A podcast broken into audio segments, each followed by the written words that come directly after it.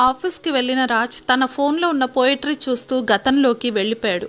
ఆ కవితలు రాసే అమ్మాయిని వారం రోజుల్లో తన వెంట తిప్పుకుని ఇదే కేఫ్కి తీసుకొస్తా అని నరేష్తో ఛాలెంజ్ చేశాడు విక్కీ.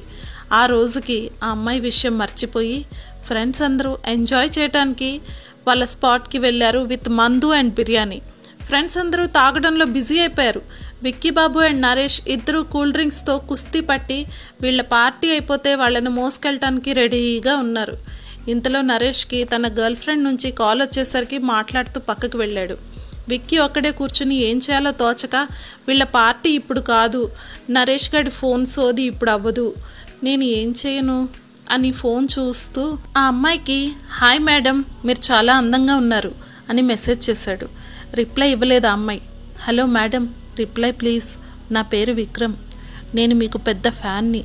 మీ కథలు బాగుంటాయి. మీరు చాలా బాగా రాస్తున్నారు. Miss beautiful. Hello angel. Please బదులు ఇవ్వండి అంటూ ఒకదాని తర్వాత ఒకటి మెసేజెస్ పంపుతూనే ఉన్నాడు. ఇక్కడ పోయిటరీ రాసే అమ్మాయి ఆ మెసేజెస్ చూసి నవ్వుకుంటోంది. తన ఫ్రెండ్ ఆ అమ్మాయిని చూసి ఏంటే నీలో నువ్వే నవ్వుకుంటున్నావు? మళ్ళీ ఎవరైనా ఐ లవ్ యూ అని మెసేజ్ చేశారా ఏంటి? అంటూ పక్కకు వచ్చి కూర్చుంది. చూడవే ఎలా మెసేజ్ చేస్తున్నాడో అని చూపించింది ఆ అమ్మాయికి. ఆ అమ్మాయి ఫ్రెండ్ ఆ అమ్మాయి ఫోన్ తీసుకుని వీడెవడో టైంపాస్ గాడు అనుకుంటా. కాసేపు వీడిని ఆడుకుంటాను అని మెసేజ్కి రిప్లై ఇచ్చింది. హలో మిస్టర్ కృష్ణడ్ ప్రొఫైల్ పెట్టుకున్న నేను మీకు ఎలా కనిపించాను? నేను రాసేవి కవితలు కదా. నాకు తెలియకుండా నేను కథలు ఎప్పుడు రాశాను? ఎక్కడున్నాయో చూపియండి నేను కూడా చదువుతా అంటూ బదులిచ్చింది. అది చూసిన విక్కీ సారీ మిస్ నేను మీ కవితలు చూడలేదు జస్ట్ ఫ్రెండ్ చెప్పాడని మెసేజ్ చేశాను. ఓహో ఓకే. మీ పేరేంటి మిస్? ఏదో ఒక పేరు అనుకున్నారు కదా అలాగే అనుకోండి. ప్లీజ్ చెప్పొచ్చు కదా బంగారం. బంగారాన్ని బంగారాన్నే. వామ్మో చెప్పు తల్లి. నేను చెప్పను తండ్రి. ఓయ్ కంచు ప్లీజ్ చెప్పవా? పొర డిప్పం నేను చెప్పను.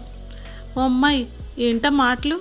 ఇంతలో ఆ అమ్మాయి ఫ్రెండ్ దగ్గర నుంచి ఫోన్ లాక్కుని సారీ విక్రమ్ గారు ఇంతసేపు మిమ్మల్ని ఏడిపించింది నా ఫ్రెండ్.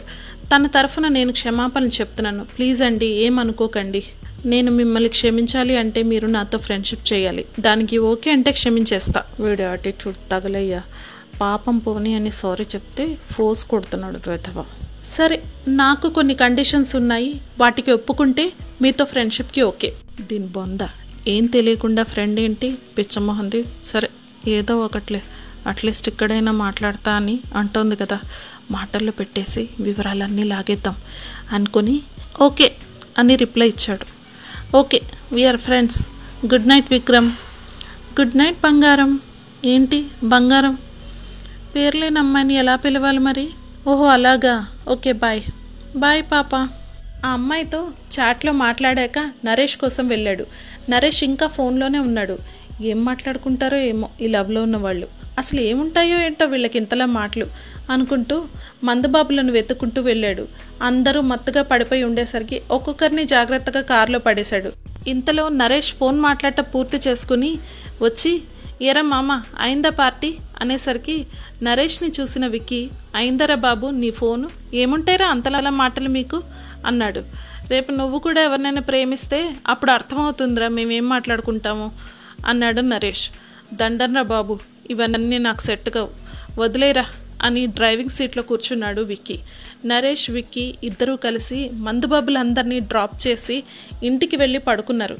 విక్కీ పడుకున్నాడన్న మాటే కానీ నిద్ర పట్టట్లేదు. విక్కీకి పదే పదే ఆ అమ్మాయి మాటలే గుర్తొస్తున్నాయి. ఎంతకీ నిద్ర పట్టక ఆ అమ్మాయి రాసిన కవితలు చదవడం మొదలుపెట్టాడు.